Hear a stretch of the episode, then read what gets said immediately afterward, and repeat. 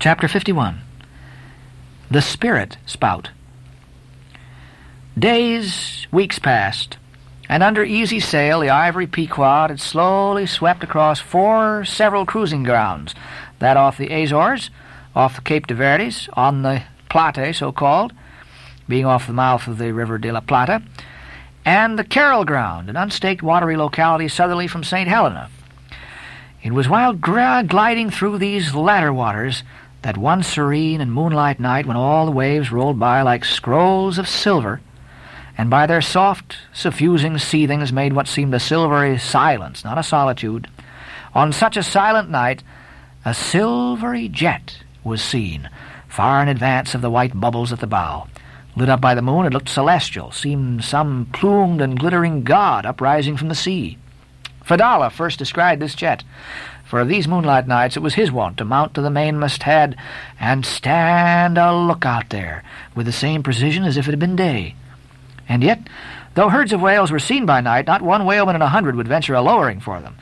You may think, with what emotions, then, the seamen beheld this old Oriental perched aloft at such unusual hours, his turban and moon companions in one sky.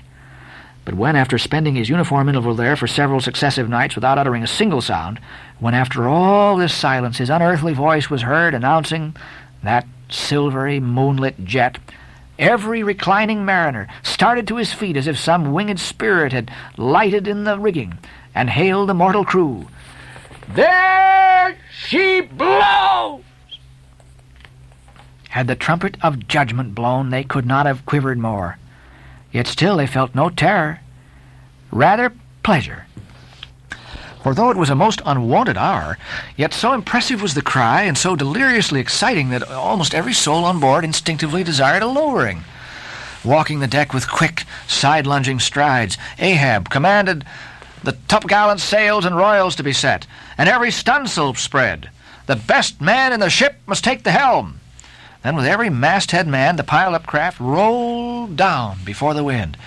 The strange, upheaving, lifting tendency of the taffrail breeze filling the hollows of so many sails made the buoyant, hovering deck to feel like air beneath the feet, while still she rushed along as if two antagonistic influences were struggling in her, one to mount direct to heaven, the other to drive yawingly to some horizontal goal.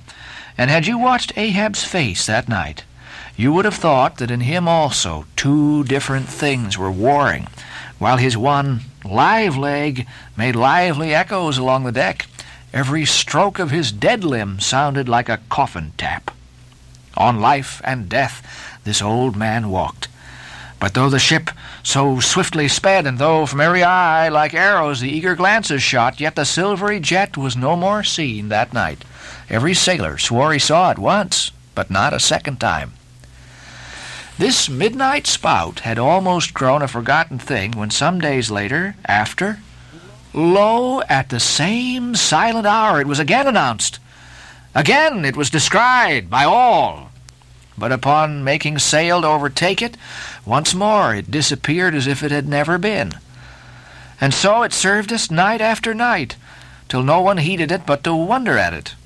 Mysteriously jetted into the clear moonlight or starlight, as the case may be, disappearing again for one whole day or 2 days or three, and somehow seeming at every distinct repetition to be advancing still further and further in our van. This solitary jet seemed forever alluring us on.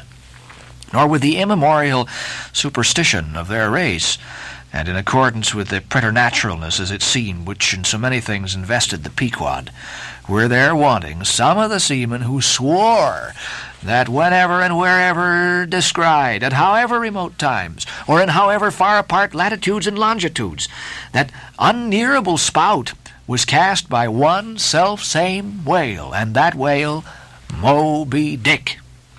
For a time there reigned, too, a sense of peculiar dread at this flitting apparition, as if it were treacherously beckoning us on and on, in order that the monster might turn round upon us and rend us at last in the remotest and most savage seas. These temporary apprehensions, so vague but so awful, derived a wonderful potency from the contrasting serenity of the weather in which beneath all its blue blandness some thought there lurked a devilish charm, as for days and days we voyaged along through seas so wearily and lonesomely mild that all space and repugnance to our vengeful errand seemed vacating itself of life before our urn-like prow.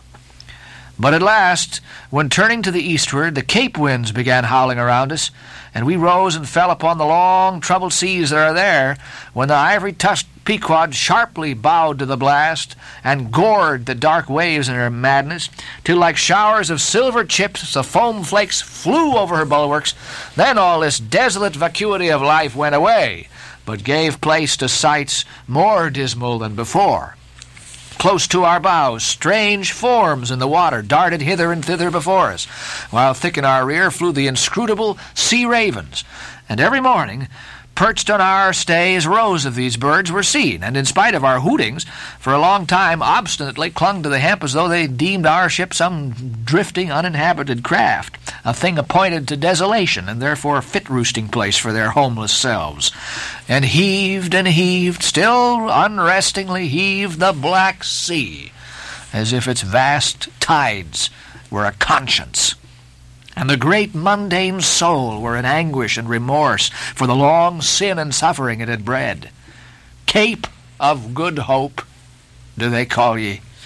Rather Cape Tormentoto, as called of yore, for long allured by the perfidious silences that before it attended us, we found ourselves launched into this tormented sea, where guilty beings transformed into those fowls and these fish seemed condemned to swim on everlastingly without any haven in store, or beat that black air without any horizon, but calm, snow-white and unvarying, still directing its fountain of feathers to the sky, still beckoning us on from before.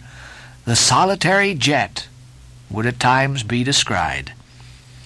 During all this blackness of the elements, Ahab, though assuming for the time the almost continual command of that drenched and dangerous deck, manifested the gloomiest reserve, and more seldom than ever addressed his mates. In tempestuous times like these, after everything above and aloft has been secured, nothing more can be done but passively to await the issue of the gale. Then captain and crew become practical fatalists. So, with his ivory leg inserted into its accustomed hole and one hand firmly grasping a shroud, Ahab for hours and hours would stand gazing dead to windward, while an occasional squall of sleet or snow would all but congeal his very eyelashes together. Meantime, the crew, driven from the forward part of the ship by the perilous seas that burstingly broke over its bows, stood in a line along the bulwarks in the waist, and the better to guard against the leaping waves, each man had slipped himself into a sort of bowline, secured to the rail, in which he swung as in a loosened belt. Few or no words were spoken, and the silent ship, as if manned by painted sailors in wax, day after day tore on through all the swift madness and gladness of the demoniac waves. By night, the same muteness of humanity before the shrieks of the ocean prevailed. Still in silence the men swung in the bowlines. Still wordless Ahab stood up to the blast.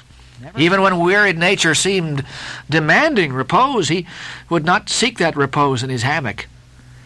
Never could Starbuck forget the old man's aspect when one night, going down into the cabin to mark how the barometer stood, he saw him with closed eyes sitting straight in his floor-screwed chair, the rain and half-melted sleet of the storm from which he had some time before emerged still slowly dripping from the unremoved hat and coat. On the table beside him lay unrolled one of those charts of tides and currents which have previously been spoken of. His lantern swung from his tightly clenched hand. Though the body was erect, the head was thrown back so that the closed eyes were pointed toward the needle of the telltale that swung from a beam in the ceiling. The cabin compass is called the telltale, by the way, because without going to the compass at the helm, the captain, while below, can inform himself of the course of the ship. Terrible old man, thought Starbuck with a shudder, sleeping in this gale. Still thou steadfastly eyest thy purpose,